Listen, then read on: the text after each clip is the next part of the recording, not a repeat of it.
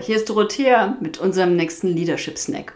Und diesmal geht es um ein Thema, was mir total am Herzen liegt, nämlich wie sehen eigentlich gute One-on-One-Meetings aus?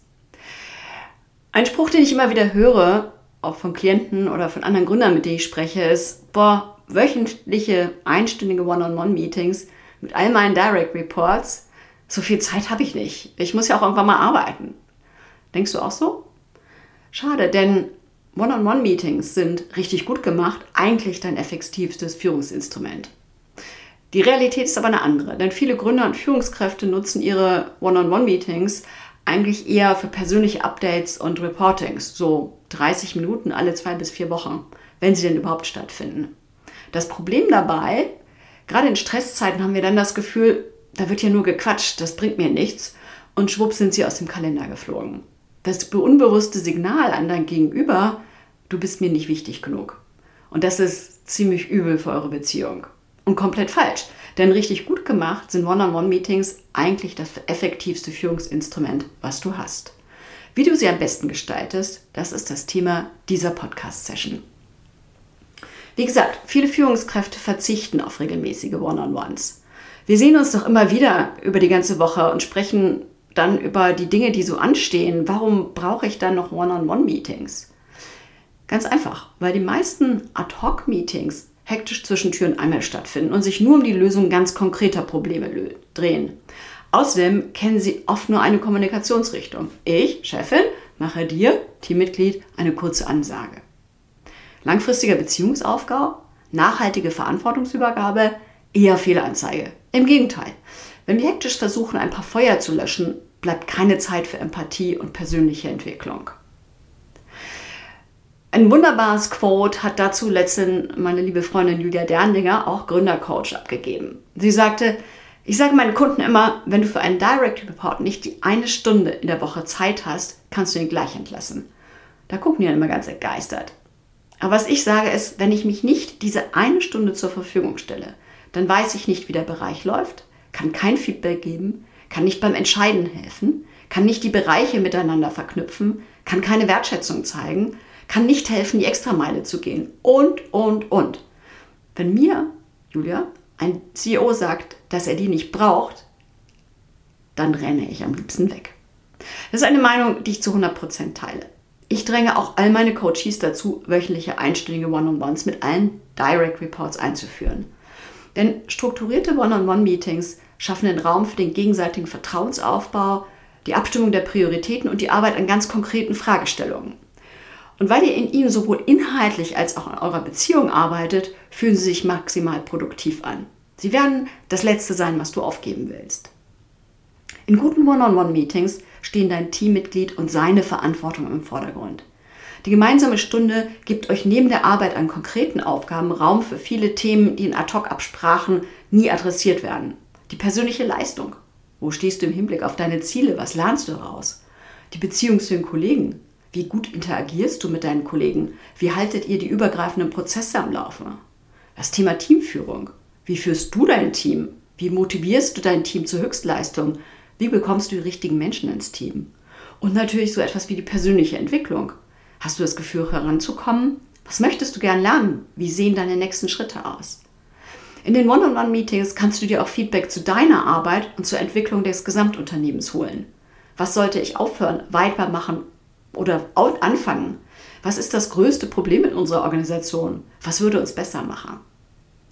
Gut gemacht sind One-on-Ones echte Vertrauens- und Motivationsbooster, denn sie adressieren ganz wesentliche menschliche Bedürfnisse. Da gibt es zwei Gleichungen. Die erste Gleichung heißt Sicherheit plus Verbindung plus Bedeutung schafft Vertrauen. In regelmäßigen bilateralen Meetings lernt ihr euch gegenseitig kennen und baut eine Verbindung zueinander auf. Ihr gewinnt gegenseitige Sicherheit über euer Vorgehen und eure Kompetenzen. Du zeigst, dass dir dein Gegenüber wichtig ist. Damit schafft ihr die Basis für eine offene Kommunikation, aufrichtiges Feedback und eine super produktive Zusammenarbeit. Die zweite Gleichung heißt Motivation ist gleich Sinn plus Meisterschaft plus Autonomie. In One-on-One-Meetings kannst du deinem Teammitglied zeigen, wie ihre Arbeit zum größeren Ganzen beiträgt. Du hast Zeit für das Coaching und unterstützt damit das Bedürfnis nach Meisterschaft. Schließlich sind die gemeinsamen Absprachen, die ihr in dem Rahmen trefft, Grundlage für die wachsende Autonomie deines Teammitglieds. All das ist unglaublich motivierend. Besser geht es kaum. Die One-on-Ones werden besonders produktiv, wenn du ihre Gestaltung komplett in die Verantwortung deines Teammitglieds legst. Von der Vorbereitung bis hin zur Dokumentation. Damit erlebst du live, welche Prioritäten er oder sie setzt, wie sie Themen angeht oder ob ihr wirklich das gleiche Verständnis eurer Entscheidungen habt. Als Führungskraft unterstützt du deine Mitarbeiter im One-on-One -on -One mit guten Fragen, effektiver zu werden und zu wachsen. Agiere als Coach oder Challenger deiner Mitarbeiter, nicht als Chefansage. Sei präsent, höre aktiv zu und stelle gute Fragen. Idealerweise hörst du 90% der Zeit zu und redest nur 10% der Zeit. Versuch das mal. Mit dieser Rollenteilung schaffst du ein echtes Empowerment. Am produktivsten hat sich bei der Gestaltung von One-on-One-Meetings eine Standardagenda mit sechs Punkten plus Vorbereitung erwiesen. Starte mit der Vorbereitung. Bitte dein Teammitglied, die Detailagenda, die ich gleich durchgehen werde, festzulegen. Welche Themen will sie im Meeting adressieren? Welche Entscheidungen treffen? Welches vorbereitende Material solltest du dir anschauen? Die Vorbereitung deines Teammitglieds zeigt dir, welche Prioritäten es setzt und wo du gegebenenfalls noch nachhalten solltest. Startet dann im Agenda-Punkt 1 mit einem persönlichen Check-in. Nehmt euch da etwa 10 Minuten Zeit. Wie geht es dir?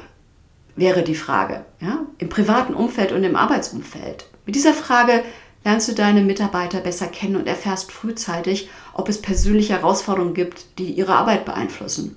Und du zeigst, dass es dir wirklich an ihnen liegt. Du siehst uns als Menschen, nicht als Arbeitskraft, ist eine der schönsten Rückmeldungen, die du bekommen kannst. Nach diesem Check-in seid ihr dann bereit, in die Inhalte zu gehen. Es folgt Agenda Punkt 2, KPI und Ziele-Check. Nimm dir dort etwa fünf Minuten Zeit. Diese Sessions sollen keine Reporting-Sessions sein. Checkt in diesem Blog, wo deine Mitarbeiterin im Hinblick auf ihre Ziele oder OKRs steht. Vermeidet dabei, wie gesagt, das reine Reporting, sondern diskutiert, was es braucht, um die Ziele zu erreichen. Checkt in diesem Blog auch, inwieweit die Entscheidungen aus dem vorhergehenden One-on-One-Meeting tatsächlich umgesetzt wurden. Es folgt Block 3, der Agenda-Check, auch wieder fünf Minuten. Macht einen Abgleich eurer Themenliste. Die Themenliste deiner Mitarbeiterin oder deines Mitarbeiters hast du ja idealerweise mit der Vorbereitung bekommen. Geht die Themen durch, die dein Kollege auf die Agenda gesetzt hat.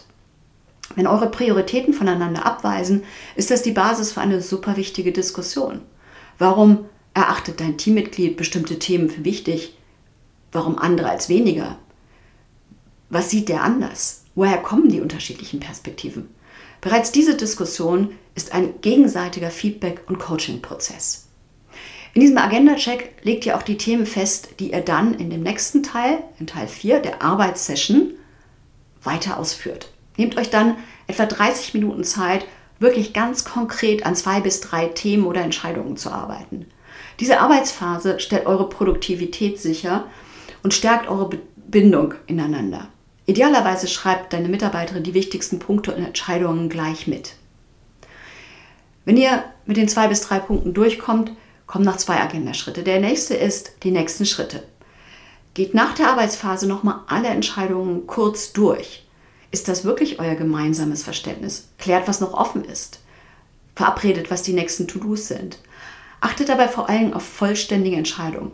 Wer macht was bis wann? Und wann finden die nächsten Updates statt? Das schafft Klarheit und stellt sicher, dass du ein echtes Commitment von deinem Teammitglied hast. Dieser Schritt sollte etwa fünf Minuten dauern. Ihr endet schließlich die Session mit einem Feedback und einem Checkout. Auch nochmal fünf Minuten. Macht sicher, dass ihr euch wirklich bei jedem One-on-One -on -One ein kurzes Feedback gibt. Einmal kriegst du ein Feedback und du gibst ein Feedback. Was solltet ihr weitermachen? Was aufhören? Was anfangen? Lasst nichts anbrennen. Ja, mit diesem kurzen Feedback stellt ihr sicher, dass ihr auch in diesem laufenden Diskurs seid, was läuft gut, was läuft weniger. Oft fällt es gerade an dieser Stelle anfangs schwer, die neue Routine aufrechtzuerhalten. Ähm, wenn ihr aber erlebt, wie produktiv und hilfreich diese Meetings sind und wie sie die Kommunikation und das Vertrauen zwischen euch verbessern, werdet ihr bald nicht mehr auf sie verzichten wollen. Einmal zusammengefasst, was sind die Key Takeaways? Gute One-on-One-Meetings schaffen den Raum für euer gegenseitigen Vertrauensaufbau, die Abstimmung eurer Prioritäten und die Arbeit an ganz konkreten Fragestellungen. Und weil er in ihnen sowohl inhaltlich als auch in eurer Beziehung arbeitet, fühlen sie sich maximal produktiv ein. Sie werden das Letzte sein, das du aufgeben willst. Mit dieser Agenda holt ihr das Beste aus den Meetings eurer One-on-Ones. Punkt 0, Vorbereitung. Idealerweise am Vortag. Dein Teammitglied legt die Agenda fest. Du schaust sie dir an und überlegst, was du gerne ergänzen möchtest. Punkt 1, persönliches Check-in, 10 Minuten, Ankommen, persönlicher Austausch. Ihr lernt euch immer besser kennen und stärkt eure Verbindung. Agenda Punkt 2, KPR und Ziele, Check, 5 Minuten. Wo steht dein Teammitglied im Hinblick auf seine oder ihre Ziele? Das gibt dir Sicherheit zu wissen, was läuft. Dritter Punkt, Agenda-Check, wieder 5 Minuten. Gleicht eure Prioritäten ab. Hat dein Teammitglied die richtigen Prios? Wo musst du nachsteuern? Dann kommt die etwa 30-minütige Arbeitsphase. Arbeitet ganz konkret an zwei bis drei Themen oder Entscheidungen. Diese Arbeitsphase stellt eure Produktivität sicher und stärkt eure Bindung. Schließlich fasst ihr im Agenda-Punkt 5 die nächsten Schritte zusammen, fünf Minuten. Dein Teammitglied dokumentiert, was bis zum nächsten Mal passiert und dabei sehr auf Klarheit und Commitments achten und endet schließlich mit Feedback und Checkout, auch nochmal fünf Minuten. Gebt euch gegenseitig Feedback auf die Zusammenarbeit der letzten Woche, lasst nichts anbrennen. Und nun zu dir. Mit wem machst du aktuell deine One-on-Ones? Wie nutzt du sie? Wie gut kennst du deine Teamies bereits? Wie kannst du die One-on-Ones nutzen, um eure Beziehung zu stärken? Und wie willst du deine One-on-One-Meetings künftig gestalten? Wie bereitest du dich auf diese Meetings vor? Wie reflektierst du sie? Viel Erfolg bei der Umsetzung.